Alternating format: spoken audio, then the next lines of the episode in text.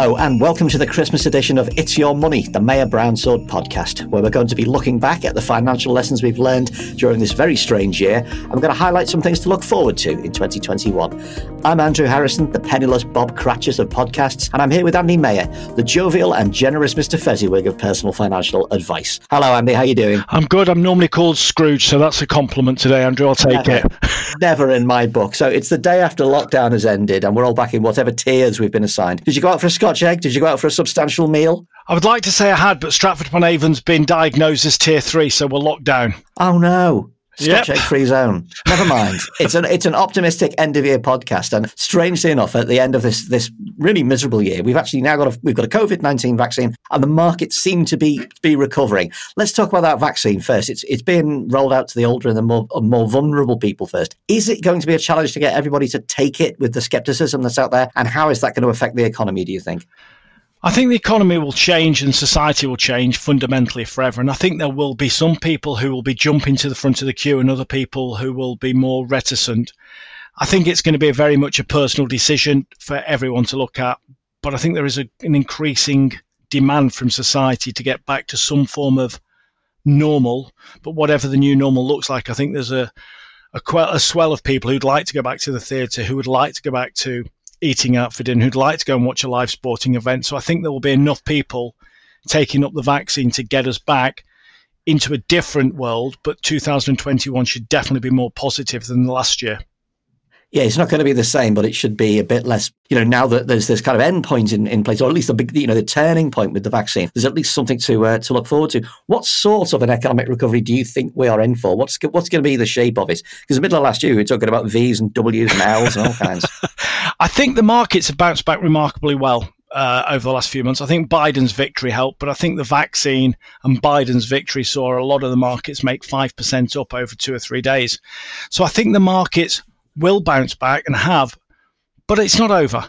I think people think that suddenly them everything will go back to normal. We've still got obviously the infinite furlough, and there will be some seismic challenges to the economy next year. Yeah, the infinite furlough is a strange thing, isn't it? Do you think we're going to have to get used to the idea of a permanently interventionist government, which you don't expect from conservatives, but the idea that the government is going to have to just abandon laissez-faire economics and do a lot of infinite interventionism for the forthcoming, you know, medium term?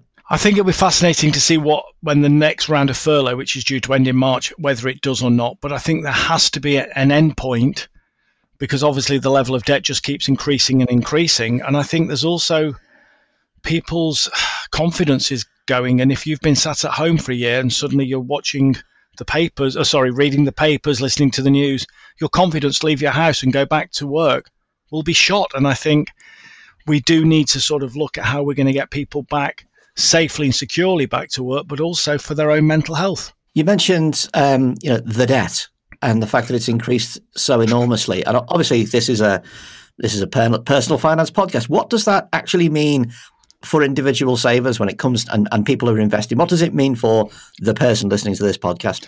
Well, I think if when we were always told to save money, successive governments, but if you've got money in a bank now, you're making nothing from it. In fact, it's losing your money against inflation.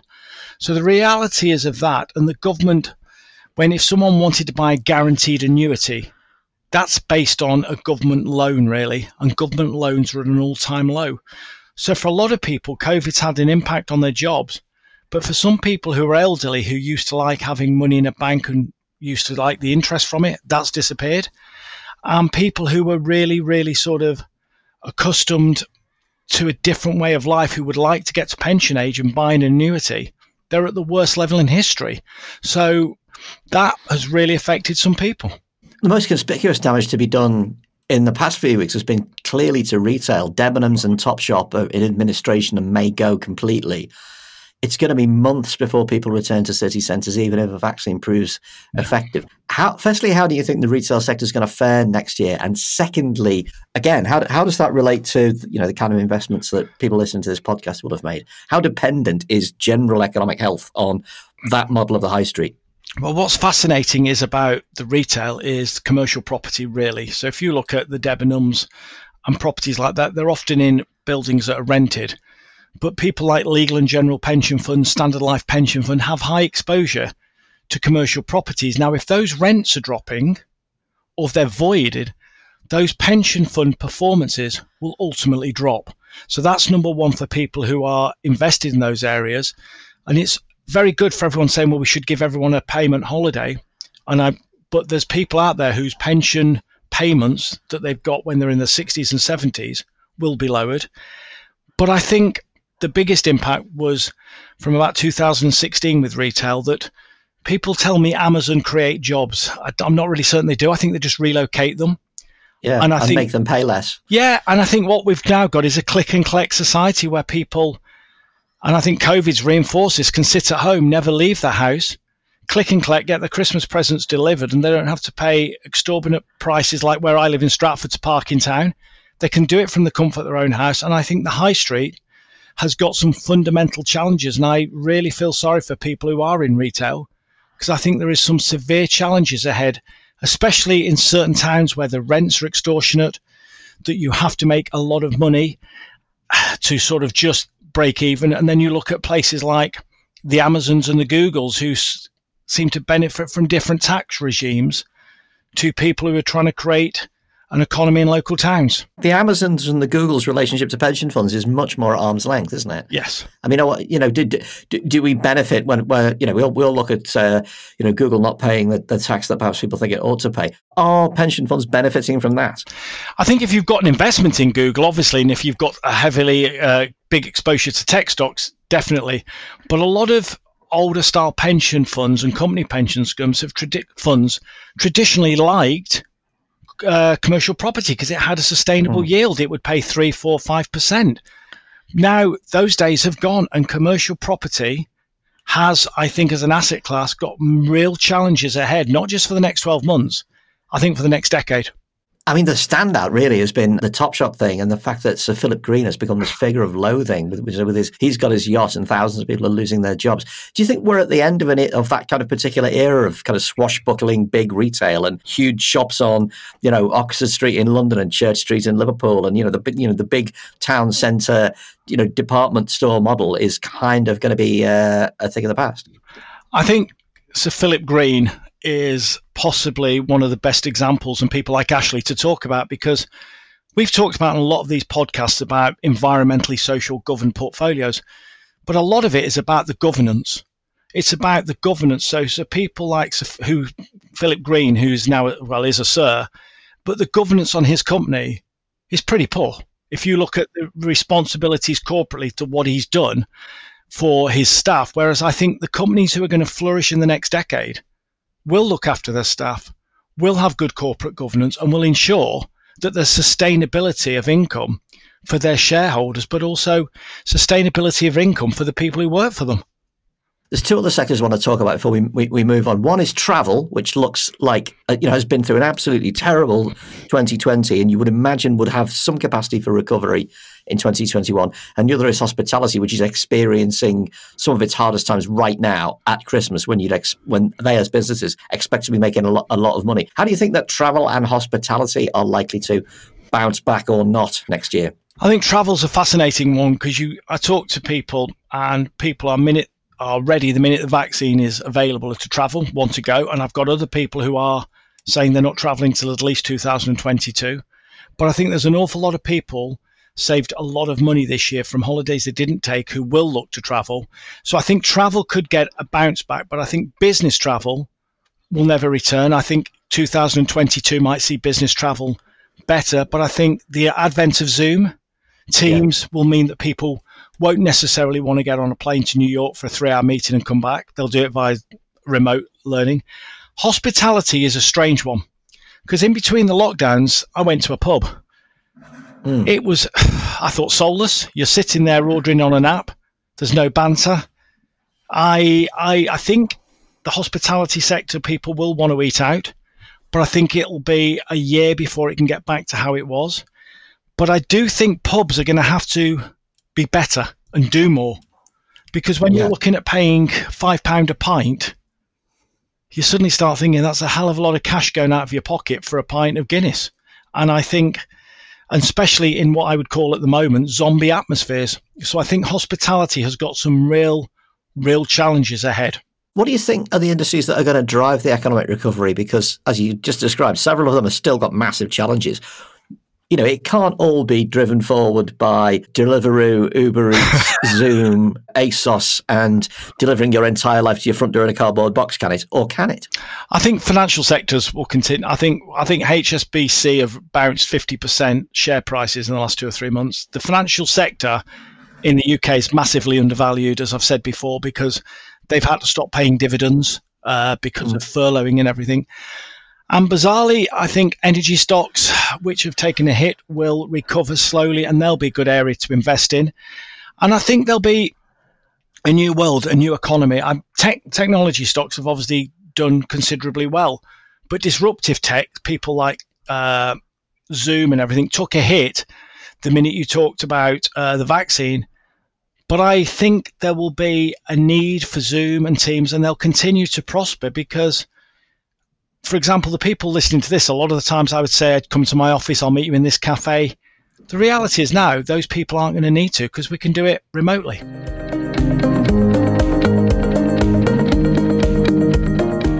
We just had Rishi Sunak's spending review. and he says that, yeah, uh, the government's expecting the economy to shrink by 11.3% this year and there's going to be a pay freeze in the public sector. But four billion pounds is going to be moved from overseas development into infrastructure.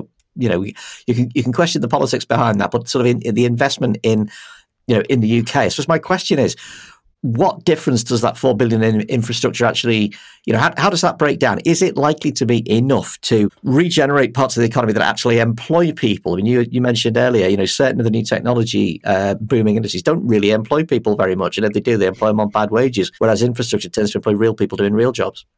I don't think it'll make a significant dent, but I think what it does, it makes the debt less large, and I personally think as bad as it sounds, reducing what you pay overseas does not cost you many votes.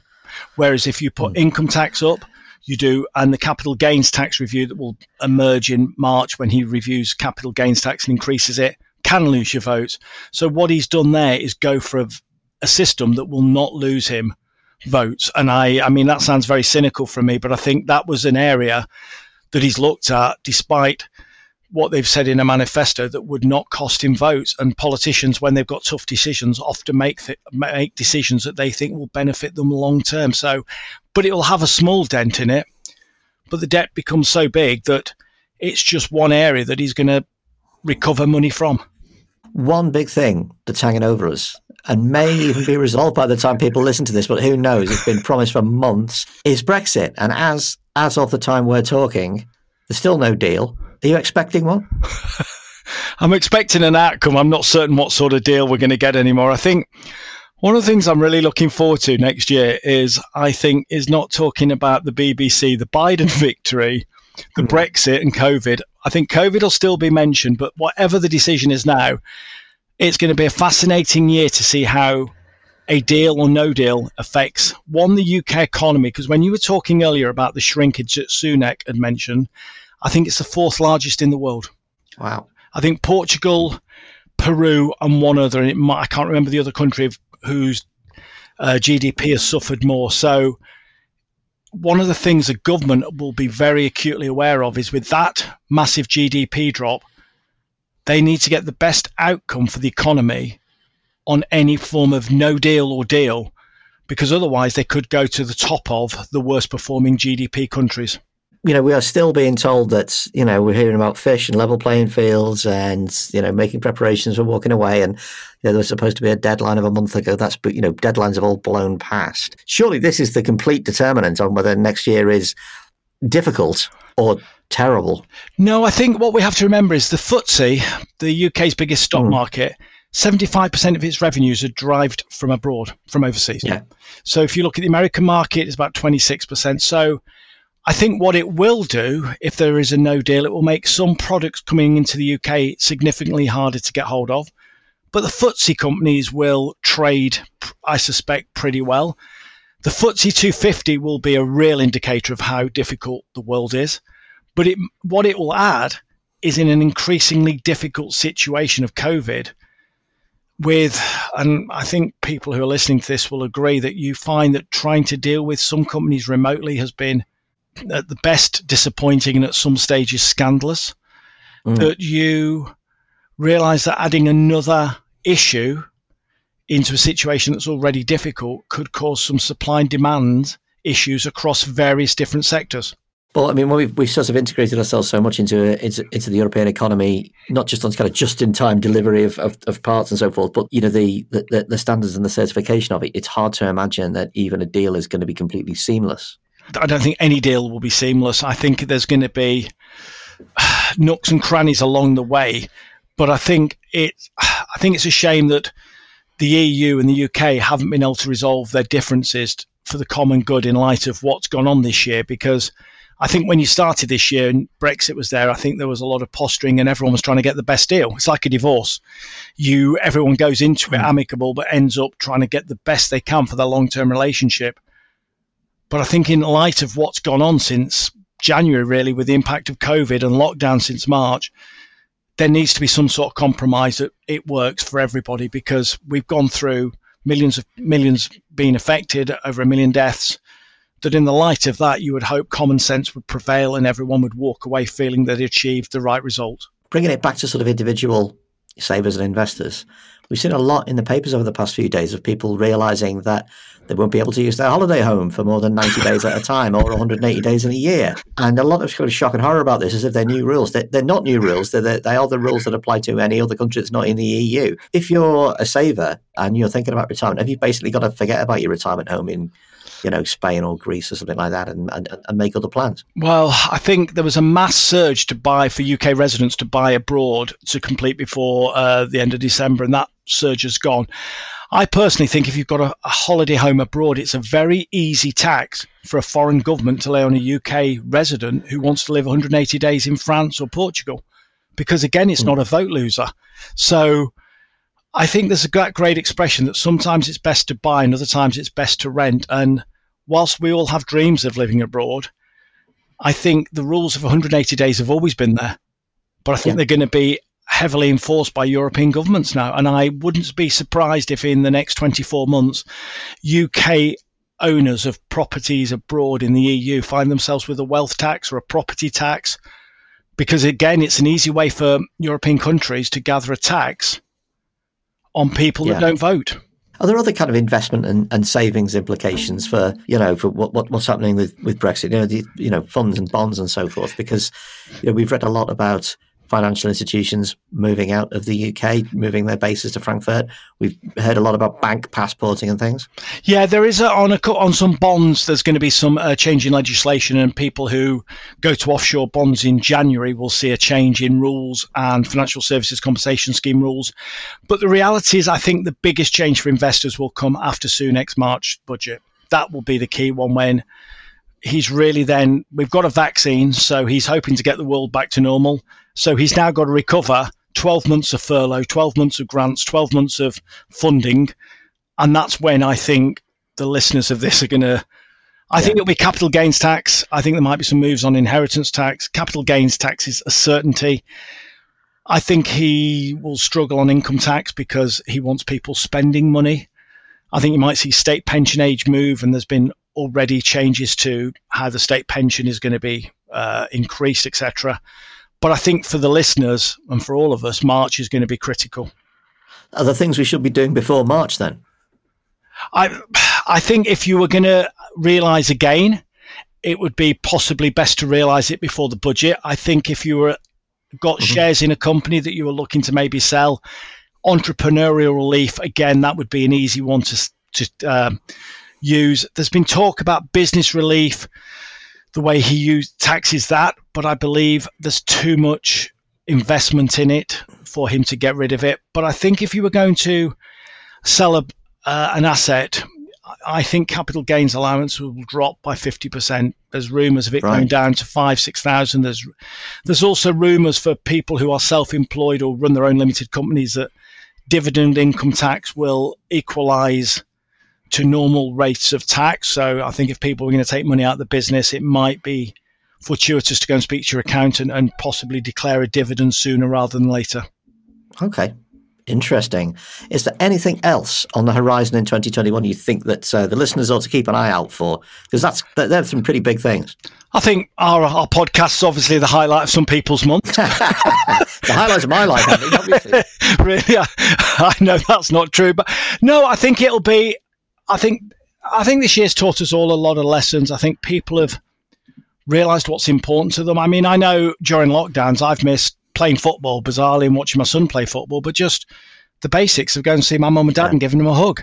And I think maybe one of the blessings is that what we've seen is that people have now realized what they do need to spend and that companies such as Pret a Manger and Costa don't really need, with the greatest respect, to exist to a point where you need to get off a tube and get a coffee or need to go out for lunch. But I think people will look and realize they can live on less than what they thought they'd need.